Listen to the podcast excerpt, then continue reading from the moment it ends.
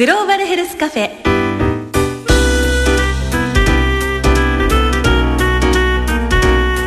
この番組は生きる力を共に作る NCGM 独立行政法人国立国際医療研究センターの協力でお送りします。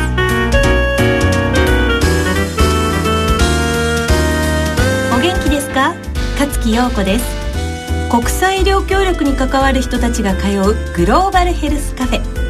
ここのマスターはとっても面白いので私気に入って通っているんです。では入ってみましょ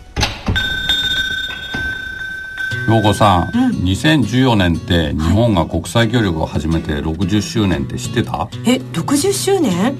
やっぱり昔と今では協力の仕方も変わるんですか？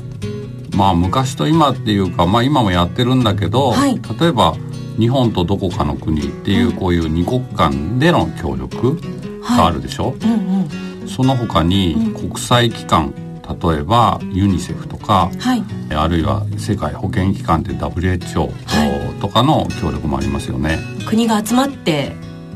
協力するということですね。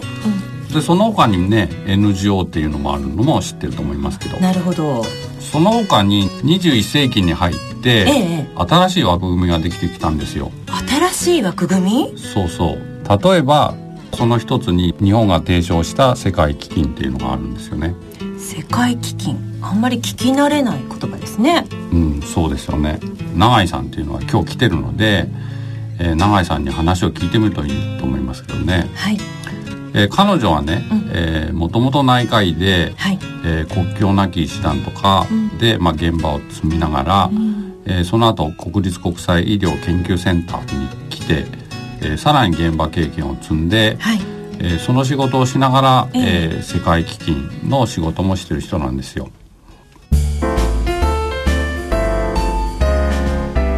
グローバルヘルスカフェ永井さん世界基金って初めて聞いたんですけれどもこれどういったものなんでしょうか？うん世界基金っていうのは、はい。エイズとうん。結核とマラリア、はい。この3つの病気を何とかしようと思う人たちが集まって作ったものなんですね。ええ。であのーこれは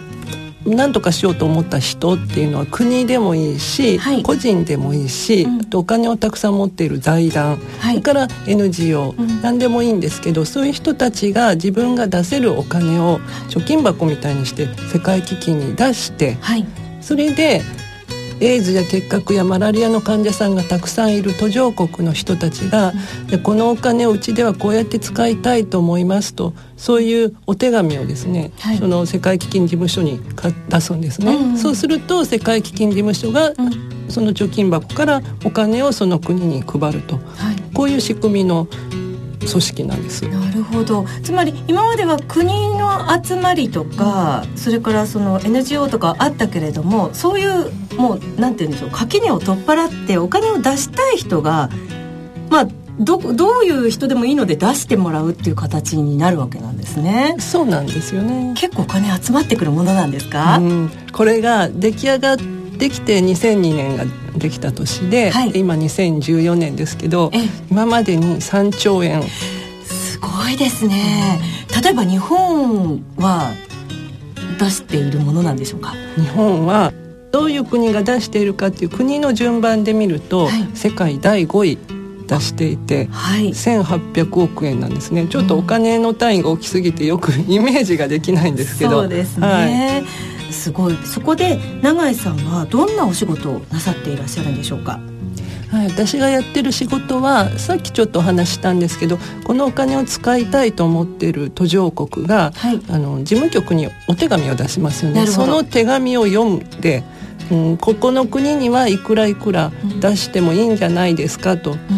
そうやって事務局にこう技術的にアドバイスをする、うん。そういう役割です。審査のようなお仕事っていうことになるわけですか？はい、その通りですね。あの正式に言うと、うん、テクニカルレビューパネルなので技術的に審査をする委員会、そういうところの委員です今永井さんはお手紙っておっしゃったんですけれどもこういうものに使いたいと思います。よろしくお願いします。みたいなそういうお手紙が来るわけですか？そう そうだったらいいんですけど、はい、そのお手紙は、はい、あの今うちはこんな大変なことになってますから始まって、うんはい、でえーと、今度はこういうことをしたいですと、うん、でそのためには何にいくら使いたいと、うん、で、えーとまあ、これ大体3年から5年ぐらいのかけてこれだけ使いたいという長いお手紙で、はい、実はですね今ちょうどそのお手紙の一つを読み直しているところだったんです。もしかしてこの目の前にある A4 の紙に A3 の紙も入っていてこれ何ページぐらいあるんだろう、うん、マスター。100ページぐらい？え？もっと？大変全部英語。細かいですよね。はいそうですね。実際は、えー、っと日本でこうやってして見てるではなくて、ええ、年に何回か世界基金事務局ってジュネーブにあるんですけど、はい、そこに呼ばれて1週間読み続けるんですねこういうの。でこれ一つの国ですけど、はい、1回に多分40カ国とか50カ国からの、まあ、申請書を40人ぐらいで読みます。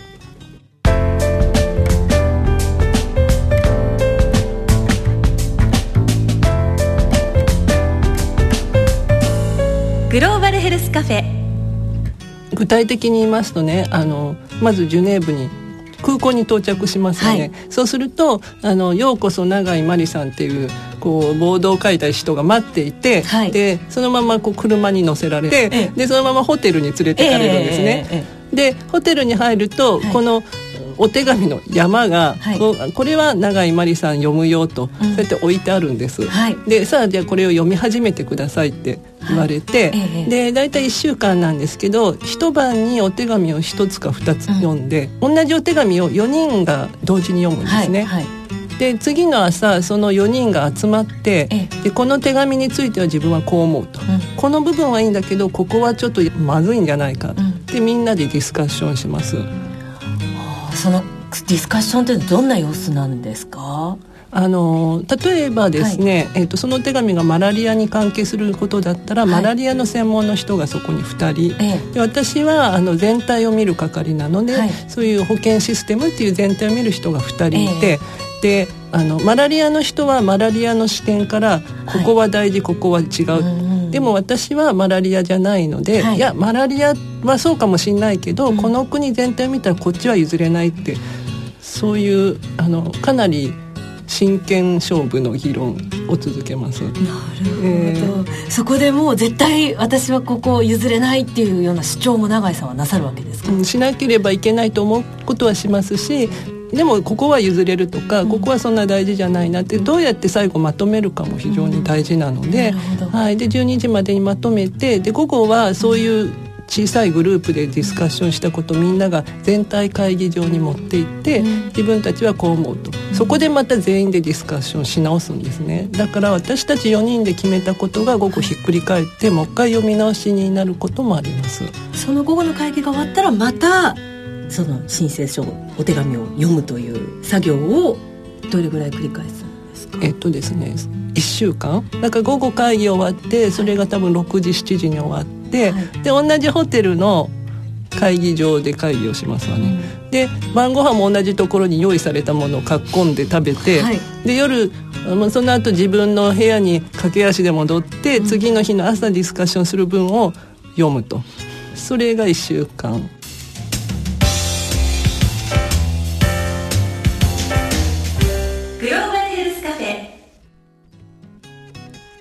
どういったところにこうやりがいというか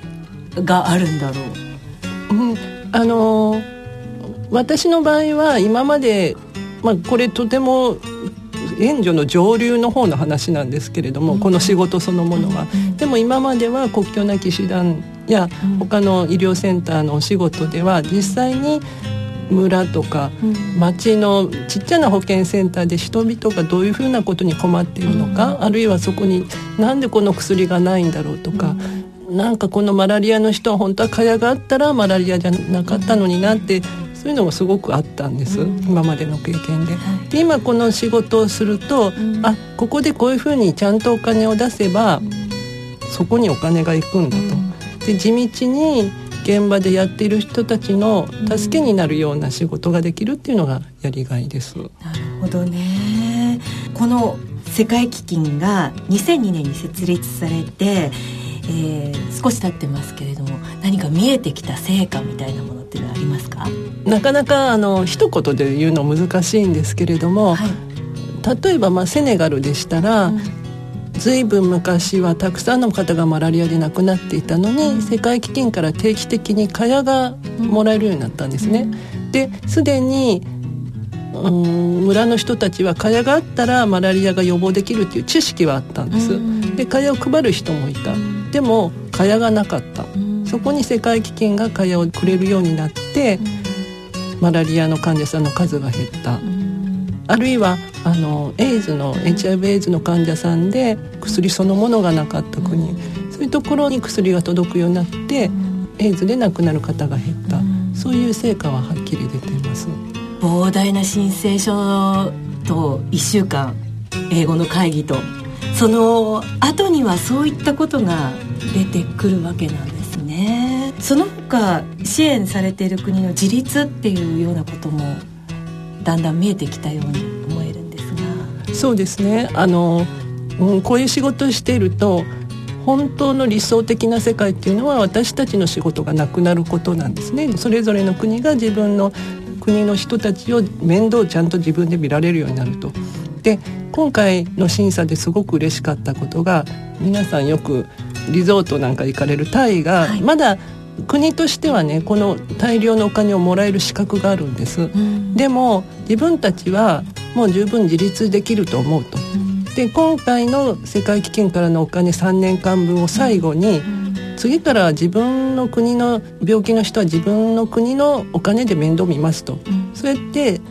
ジュネーブに連絡してきたんです。それはすごい嬉しいと思いました。そうやって卒業していく国が増えていくっていうのも嬉しいですよね。グローバルヘルスカフェ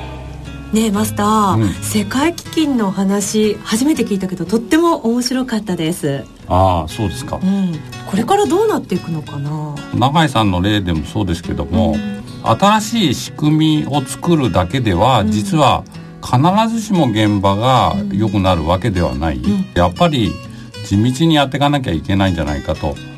まあその時にその現場も知っててそれで、まあ、その成就に関わることによって、より適切な、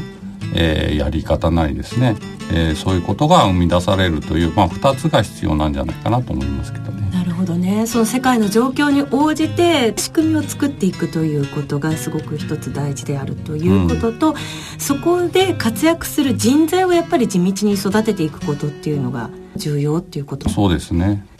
国立国際医療研究センターそしてグローバルヘルスカフェはホームページがあります。ぜひチェックしてくださいね。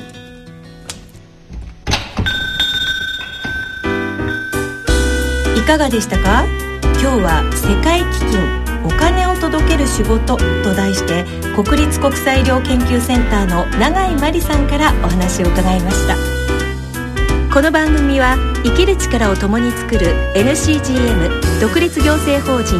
国立国際医療研究センターの協力でお送りしました。